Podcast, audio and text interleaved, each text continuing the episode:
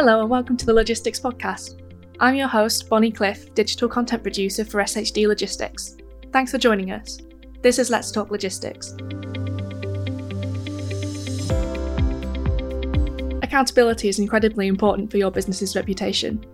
It's understandably seen as bad form to point the finger when something goes wrong. With supply chain visibility becoming a priority for many, is it time for us to end the supply chain blame game? I sat down with Staffan Persson, who as well as being Global Pre-Sales Director and Business Development Manager at SiB Solutions, is also one of their co-founders. I asked him about the supply chain blame game and how having full visibility across a logistics operation means you can stop things from going wrong before they have a chance to do so.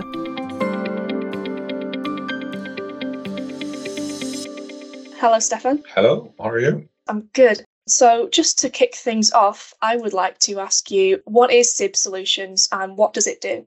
We enable flawless logistics within the supply chain, mostly warehouses and hubs. And we do that with combining video and data together, and we make that searchable. So think about Google. You want to know something within your supply chain or your warehouse, maybe to find out what happened with an order or a pallet or something, and you enter that reference number, you press enter, and then we display the video material for the operator, what actually happened. We call it a time machine because you can always travel back in time to see the root cause of what happened. On top of that, we can also, with A I functionality and other technologies, look into the video material and see, is this right or wrong? And that is kind of a proactive, smart assistance that helps the operator to do less mistakes or do no mistakes. So we've got the supply chain blame game. It's quite a big like buzzword at the moment. What exactly is this? And how can SiB Solutions and this technology avoid it? Just think about how many parts there are in a supply chain. You have production, you have transport, you have warehouses, you have other transports, hubs, terminals, last mile, and in the end, the end customer. All of them do mistakes in the logistics. Everyone does it. So what we can do is to, let's say, install our technology in a warehouse, and then we can easily see, is the supplier sending the right stuff? Have we packed it correctly? Have we picked it the right number of items? So on. And then the supply chain blame game ends. It's game over because the warehouse sits with the facts. So they can always address the cost to the part that handles it. And um, you can also invite suppliers and transport companies for a dialogue. How can we do this better in the future together instead of blaming them as it is today? And so you've mentioned that there are so many different parts of the supply chain. You've got production, transport, warehouses, last mile. So why is this technology inside the warehouse forming such an important part of the wider supply chain? Today, we see the statistics at the customer sites that about twenty to forty percent of all the claims that are filed to the warehouse are false. The warehouse has done the right thing, but someone else says it's wrong. So think about the whole supply chain after the warehouse.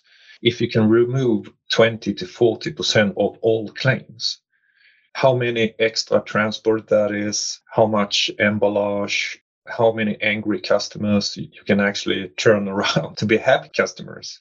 Of course, it's affect the supply chain a lot. If you think about a global perspective, where you have airplanes, trucks, ships going around, if you can move that much errors, that's a lot of money and it's a lot of C O two as well. That's interesting that you mentioned C O two because a lot of businesses are kind of prioritising their sustainability agenda.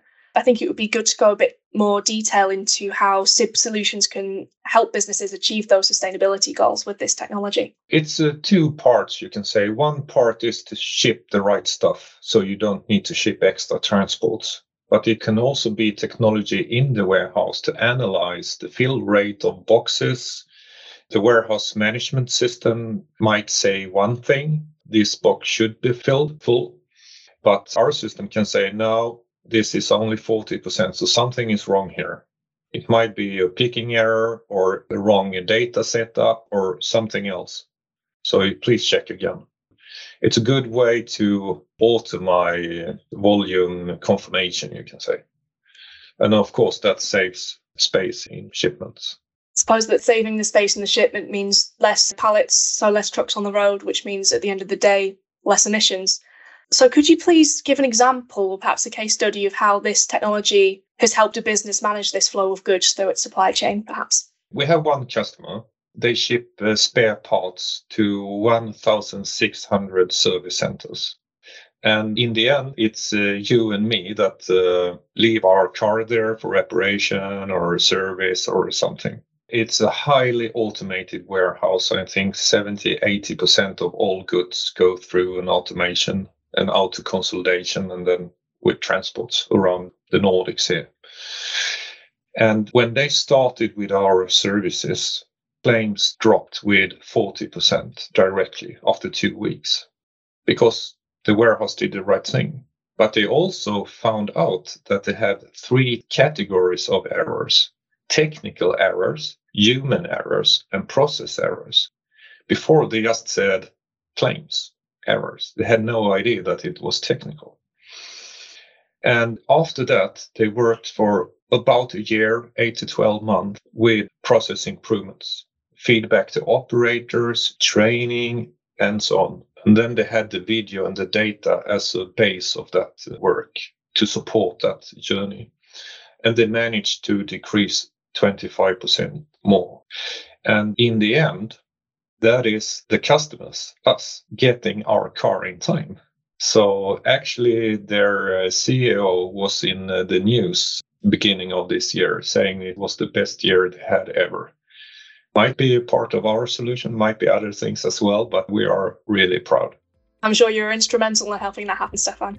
So thank you very much for joining me. Thank you very much. Thanks to Staffan for joining me. You can read the full interview in this month's edition of S H D Logistics magazine, which is available now at s h d logistics dot com. And while you're on the website, why not sign up to our newsletter to receive the week's top news stories in the logistics sector directly to your inbox? Thank you for listening to the Logistics Podcast. See you again soon.